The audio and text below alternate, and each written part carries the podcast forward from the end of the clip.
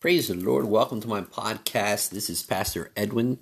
We have been doing a little bit of reading, uh, Steps to Revival by Pat Robertson. And we left off on the third step, um, after the third step, going into the fourth step in revival. And this is interesting. So let's let's get into it real quick. Heavenly Father, thank you for uh, allowing us to come together today to receive this word, Father God. Let these things that are spoken here be of your truth, Lord, as we connect them to your holy scriptures, to your absolute truth, Father. Lead us into these revivals that we can come together as brothers and sisters to glorify you and praise you and receive you according to how you want us to receive you, not how we think we should receive you. And we give you the glory as we pray in Jesus' name. Amen. Okay, guys. So Let's go into the fourth step in revival is to turn from our wicked ways. How is this to be accomplished? The prophet Hosea wrote, Break up your fallow ground, for it is time to seek the Lord until he comes to rain righteousness on you. Listen to that. Praise Jesus. So, with a view to righteousness, reap in accordance with kindness. Hosea 10:12. What does it mean to break up your fallow, unplowed ground? If a field is left idle without planting or cultivation, it will develop a hard crust. The action of the rain, the sun, and the wind makes it progressively harder. It, it makes it hard to do anything on there. That's why we use these big machines, right, to plow the ground. If seed is sown on it, the seed will not penetrate. And before long, moisture will not soak in, but will roll off into gullies and streams and uh, uh, basically washing away the seed, right? In order to bring such a field into cultivation, a massive turning plow must be run through it, followed by crisscross dicing to break the clods into fine earth suitable to receive seed and moisture. The spiritual life of people is like that, just like that. There are, first, there is a lack of Bible reading and prayer. Then attendance at worship begins to slip Things that once caused our spirits pain now are tolerated. Instead of desiring the appeal of God and fellowship with Jesus, we want money, things, and more and bigger possessions. We fill our minds with worldly pictures, sounds, and concepts. Our language gets coarser. We associate more and more with those who are rebels against God. We can hear preaching or, or, Christian music, but it doesn't move us. Some begin conduct, some begin to conduct that they clearly know it's wrong, but the conscience which for so long gave warning, nah, doesn't seem to work anymore. All those little signs, they're not paying attention to them. Our hearts are hardened and that crust must be broken. How do we begin? Well, the way is simple. We don't sin in generalities, so we should not repent in generalities. A prayer, O God, pardon my sins and transgressions, for they are many, won't cut it. You get what I'm saying? You got to go deep in and talk real with God. Here's the plan. Take a writing pad and pen or pencil, get on your knees and tell God that you've been you have come to him to repent of your sins and ask his forgiveness. Sounds familiar? Don't be in a hurry. This process may take hours, even days. It may require repeating it. Mention the prayers of the psalmist. Create in me a clean heart, O God, and renew a right spirit within me in Psalms 51. Then let the words of my mouth and the meditation of my heart be acceptable in thy sight. O Lord, my strength and my redeemer. Psalms 19, 14. Then search me, O God, and know my heart, and see if there be any wicked way in me. Psalms 139, 23 and 24. Allow the Holy Spirit to begin the process of bringing to mind what you should write. As you write, be brutal on yourself. Don't excuse anything, even vaguely wrong. Don't, don't be light on yourself. The object is to confess, forsake, find mercy and forgiveness, then enter the presence of the Lord. I repeat, I repeat, do not hurry in this. Take your time, think about it, write it down. So when you come to the Lord, you bring it all out. Yes, you're thinking, well, He knows all these things. Of course He does. But He would like for you to uh, willingly, and that's the key word, willingly bring these things to the table and lay them out before Him. Okay? Because it's you saying, All right, Lord, I recognize them to be a flaw uh, and to be something that's wrong in my life. Okay? First, we start with the, re- with the great commandment. Which one is that? Thou shalt love thy Lord thy God with all thy heart, and with all thy soul, and with all thy mind, and with all thy strength. All your strength. All your strength. Mark 12, 30. We have all broken this one, so write it down. Second, there has been deadness and coldness in your prayer life. You have neglected study of the Bible. You have lost your first love. Write it down clearly. I lost my first love.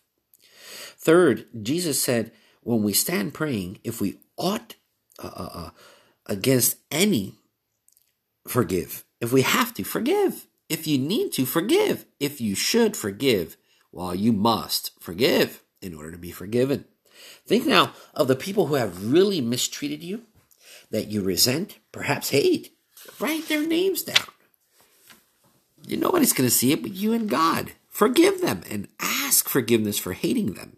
Fourth, the Holy Spirit is the Spirit of truth. And what lies have you got uh, standing? What kind of lies you got out there? Well, this can be painful, but write them down, all of them. You may have some fixing to do on these, but you will find honesty brings relief. And you let it all go. It's just baggage. Let it all go. And by the way, this does not mean telling your spouse every romantic escapade before your marriage. Okay? Before your marriage is different. Some things are under blood, under the blood of Jesus. Okay? Leave them there. Fifth, chances are there is something lurking in your spirit dealing with sexual sin. There is an overpowering amount of sexual solicitation in our world aimed at the carnal nature of every adult. And in today's world, it's targeting our youth. Your Heavenly Father understands the temptation, but He still wants you to lay before Him your sins and failures. The Bible says He made a public spectacle of them triumphing over them by the cross colossians 2.15 write down the temptations the transgressions the problems privately between you and god then tell satan that this is all covered by the sacrifice of jesus christ and that satan has wasted his effort to destroy you six slander is a terrible sin but one which we all take lightly write down whom you have slandered talk bad about and when again do not give yourself the benefit of doubt your Heavenly Father knows it all, remember. He just waits for you to come to Him openly and honestly so that He can forgive you. Lay it all on the table for Him. Seventh, let the Holy Spirit show you the times when your words have grieved Him. Wow, that's a big one. And the times that you have disobeyed Him, the times that you have wounded others, the times that you have been insensitive to the spiritual or physical need of someone you could have helped. Think of the resentment that you have caused in others by your conduct. Think of people you have cheated or abused. Think of what you may have taken that is not yours. Think of the times when your life and actions have actually damaged someone else's faith. Write all these things down. Take your time. Not only will this exercise bring God's power into your life, it will serve as a welcome catharsis to your mind and spirit. Eighth, the Bible tells men to make peace with their wives, that your prayers may not be hindered. 1 Peter 3, verse 7. This also applies to other relationships in your life, such as those with parents and children. There is no way that you can enter into God's presence while harboring anger, resentment, bitterness, jealousy, or unforgiveness against your spouse or another loved one. Write down the problems and your offenses against the person Remember, this is not a blame game against another. It is confessing honestly your sin and your guilt. You must be honest with yourself and about yourself. Do not try to justify your actions. God knows what is right and what is wrong. The Bible says, a broken and contrite heart, O God, though not despise. Psalms 51 17. God opposes the proud but gives grace to the humble. James 4 6. As you remember and write down the wrongs uh, done to your mate or your your uh, uh, significant other, think also of the wrongs done to your children or your brothers and sisters. Have you loved them? Have you brought them up in the knowledge and admonition of the Lord? Have you been so rigid and authoritarian that they have rebelled against you in the Lord? Have you been available to talk, to listen carefully to them, and to understand their problems, hopes, and dreams? For children, of course, think of your attitude toward your parents, to those that are raising you. For those who, with elderly parents, have you loved them and cared for them, showing them attention they deserve. When you have finished writing, you may have a quite a long list indeed. Go through it again, point by point. Reread it. At each one, earnestly ask God's forgiveness. Where ongoing wrongs is still in progress, promise yourself and the Lord that you will make it right. Then take that list and say, Lord, all of these sins and transgressions I place under your blood of Jesus Christ. Under the blood of Jesus Christ, I accept your gracious forgiveness and praise you for setting me free. I humbly ask that I may walk in your presence, that you may hear my prayer and send revival to heal my land. In Jesus' name, amen. Then take a match and burn your list before the Lord. As far as the east is from the west, that's how far he will remove our transgressions from us. Psalms 103. Then spend time worshiping and adoring God for who He is and what He has done for you. God has forgiven you. The price for your sin has been paid once and for all by Jesus Christ. You are free. You are cleansed. The Bible tells us that we have been cleansed from a guilty conscience to serve the living God. God does not want you to be engaged in morbid introspection for all of your life. He wants you to enter joyously into His service as a full fledged member of His holy family. As we live our lives in His presence, there is an ongoing cleansing from sin. The Apostle John said it this way But if we walk in the light as He Himself is in the light, and the blood of Jesus, His Son, cleanses us from all sin. 1 John 1 7. Now that your conscience has been made tender before the Lord, you will naturally walk with Him in His light, but keep short accounts with God. If you sin, confess it immediately and put it behind you. The Bible tells us that if we confess our sins, He is faithful and just to forgive us our sins and to cleanse us from all unrighteousness. First John 1 9. He has prepared you for revival. Now look at the fifth step quickly here. The, the fifth step to revival is unity. Woo! Jesus told his disciples that if two of you shall agree on earth as touching anything that they shall ask it, it shall be done for them of my Father which is in heaven. Matthew 18, 19, for he continued, where two or three are gathered together in my name, there am I in the midst of them. Matthew 18. We also read that on the day of Pentecost, the disciples were together in one accord in one place. The Bible tells us not forsaking the assembling of ourselves together, as the manner of some is, Hebrews 10.25. I too have been uh, uh, into this point right here and brought this into my life. Well, not intentionally forsaking, but uh, there's times that unintentionally you end up forsaking, but others see it this way that you're doing it intentionally. They're not looking at what you've been through, and you may have held uh, something against them because of how they were perceiving um, the status of your situation. You see, when you can't, you can't.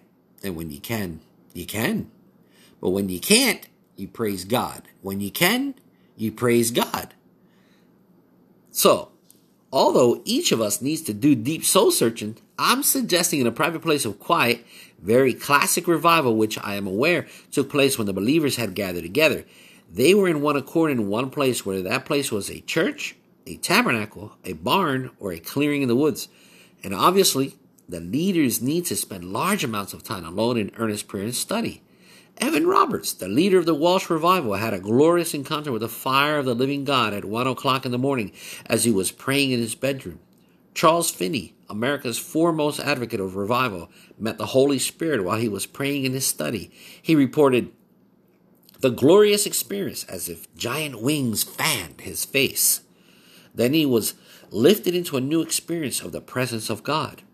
John Hyde of India prayed alone for six to eight hours a day. It was said that James, the Lord's brother, had knees like a camel because of the hours that he spent alone in prayer. Each of us can and must spend time alone with the Lord, but the visitation from God we are seeking will only come when believers, believers, believers are praying together. To begin, there can be a small core of those whose hearts are knit together in their desire for personal holiness and their hunger for a visitation of God. Now, let me remind you if people are afraid, concerned, the uh, uh, of the manifestation of God in front of them in their lives at that moment in time, they will not do this. Their heart's not ready. They will not do this. It will not happen. It would be unwise to expect everyone who professes to be a Christian to share your zeal. I've made that mistake in the past and thought that everyone coming into it as a new Christian, that everyone would share my zeal. And they do not. Some smile at you and shake their head and nod and yes, yes, in agreement, but in truth, their heart was far from that. Okay, the heart was far from that sharing your zeal. Okay, they it actually scared them, made them nervous of what was really going to come out when God appeared. The truth, someone was going to speak it. A message was going to come out. They will come later. Okay, so don't worry about them. They will come later. The goal is a group, small, okay, or large, gather together in one accord. One accord. Everyone has to be in one accord, knowing what they want. Here's why we're here. Uh, uh, and this is what we want from God. We want a manifestation from Him. We want to hear from Him. We want to pray to Him and say, Come to us, Lord. We want to receive you, Lord. We want to hear from you, Lord. Hallelujah. Come. And this is what we start to do. Not, like I said, we have to realize that not everyone's going to share that, that same feeling. So we know small or large group gather together in one accord. Petty differences among participants must be put aside along with disputes over fine points of doctrine. You understand that? Whether someone's eschatology makes him uh, premillennial, uh, postmillennial, or amillennial is of absolutely no consequence if that individual is crying out to God for a fresh anointing of the Holy Spirit.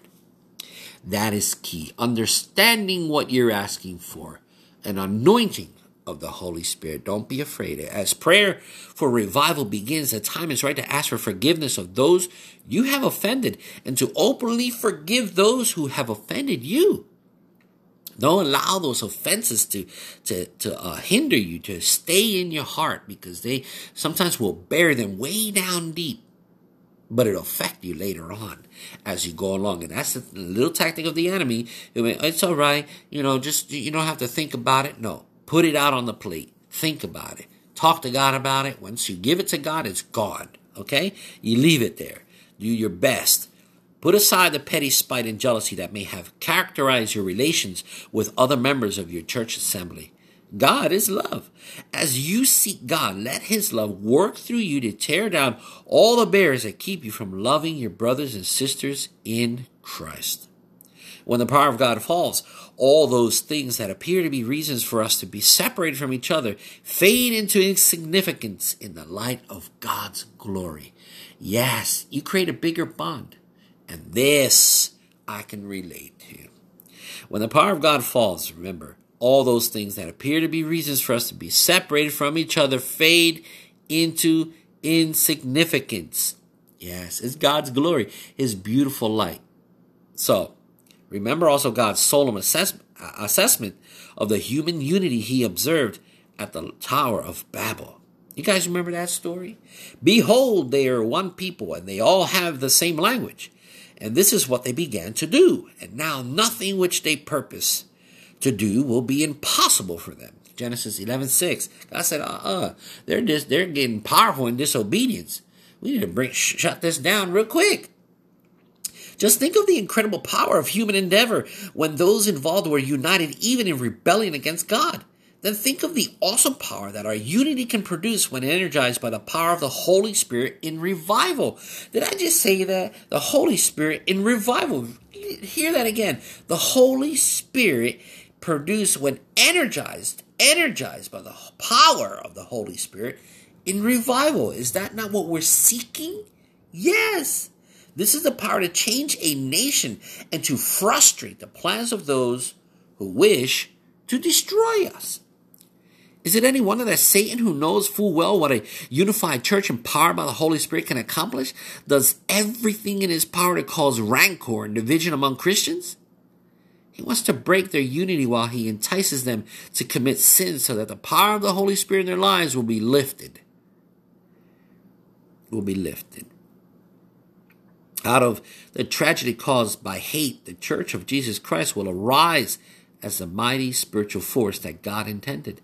And in the words of our Lord, the gates of hell shall not prevail against it. Matthew 16. The sixth step to revival and the last step is, and maybe not even the last step, but we've got six steps here. Perseverance. After Jesus had risen from the dead, he instructed his disciples to tarry in Jerusalem until they were endued with the power from the from on high. That means he told them to wait there patiently until they received the power of the Holy Spirit, until they received the promise, the gift. We learn that these men and women whose were whose very lives were in grave danger because they were being hunted by Romans gathered in an upper room to wait and pray for the promise of the Father. Day one passed and no miracle occurred. Not just the Romans, they were hunted by, by the Pharisees. They were hunted by, by Paul at this time. See? And like it says, day one passed and no miracle occurred. Day two, nothing. And day three, nothing. The same on days four, five, six, seven, eight, and nine. Nine days, nothing. Talk about being discouraged, huh? Those of weak mind that give up quickly on the Lord, that say, well, there's nothing happening. Let me keep holding on, but I see nothing happening. Nothing happening. But when it does happen, if you stay focused, when it does happen, you're going to see it and you're going to move. And everyone else in that room is going to be like, whoa, whoa, whoa. Whoa, whoa, whoa. Why are you moving? What's going on? I didn't see it. Uh oh. Look at this. Imagine their impatience. I mean, you just got to think about that. Imagine their fear also. Imagine that their faith was wavering. Imagine the restless boredom of sitting in one place day after day with nothing happening. Was their hope merely an illusion? Jesus was not there in person. Had he deceived them? Was their prayer vigil merely a vain hope? Other doubts may have assailed them, yet they waited and prayed as they had been instructed to do. They believed that the promise given by their Lord was valid and they clutched it tightly to their hearts. They didn't start making up stories and, and this and that and say, well, the Lord wants us to do this. The Lord wants us to do that. No. Uh, I mean, I'm, I've been guilty in thinking that God wanted me to do something and truly believing that it was from Him, that He wanted me to go there and be a part of this. Yeah, He wants us to be a part of the body and do all these things through the body. But to be called in all these things, not necessarily. Um, it's more of uh, being obedient to your own calling, yes, but also being obedient to the needs of brothers and sisters around, where you open your heart to them. And they take it as, well, God called you to do this. No, no, that's not what God said. And it may have been a confusion there as far as God shows you to do something. God shows you in the time being, do this. So you go in the timing and you mention it, but it's not heard clearly because of what they expect. Okay, so there we're sitting there in this room, figuring out, figuring when is God going to come? When is this gift, this promise happening? Right? Then, when the day of Pentecost, the fifteenth day, listen, we stopped at nine. They still wait another four days. The fifteenth day okay, or a sixth day, the 15th day after the Passover had finally come, the miracle happened. The Bible tells us there was a sound like a mighty rushing wind that filled the room where they were sitting, and cloven tongues of fire separated and appeared over the heads of each one, uh, one in there. There was like little flames. It looked like tongues flipping around and on top of their heads, right? Then they were each filled with the Holy Spirit and began to speak other languages as the Spirit gave them utterance. The noise was so loud that a crowd made up of people from all over the Roman Empire gathered. They listened in amazement to simple, uneducated Galileans. Did I say that right? Simple, uneducated Galileans speaking in each of their native language. People were shocked Some made fun of the believers, but most of the crowd were so overwhelmed with God's power that they listened eagerly to Peter as he preached to them. And they cried out, What should we do? That day, a man who only a few weeks before had shown fear to a servant girl preached with such authority and power that 3,000 were converted to faith in the Lord Jesus Christ. The same God who visited his people at Pentecost in Jerusalem wants to visit his church in America today. In my opinion, I don't mean just any building, his church. All of us, true believers of Jesus Christ, are his church. In my opinion, the revival coming to America in the years to come will eclipse every other revival that the world has ever known. So press in Follow the steps to revival set forth in this booklet, then prayerfully wait for God to do the part that He has promised. Therefore, do not throw away your confidence, which has a great reward, for you have the need of endurance, so that when you have done that, the will of God, you may receive what was promised. Hebrews 10 35 through 36. Thank you for tuning in. Thank you for listening. Again, that was uh, written by Pat Robertson, Steps to Revival. You have it here. I read it. Praise God. These are things that I've uh, experienced myself in revivals. I don't know what type of revival um, setting you guys have uh, sat in or listened to, but if you didn't receive Holy Spirit, check on that.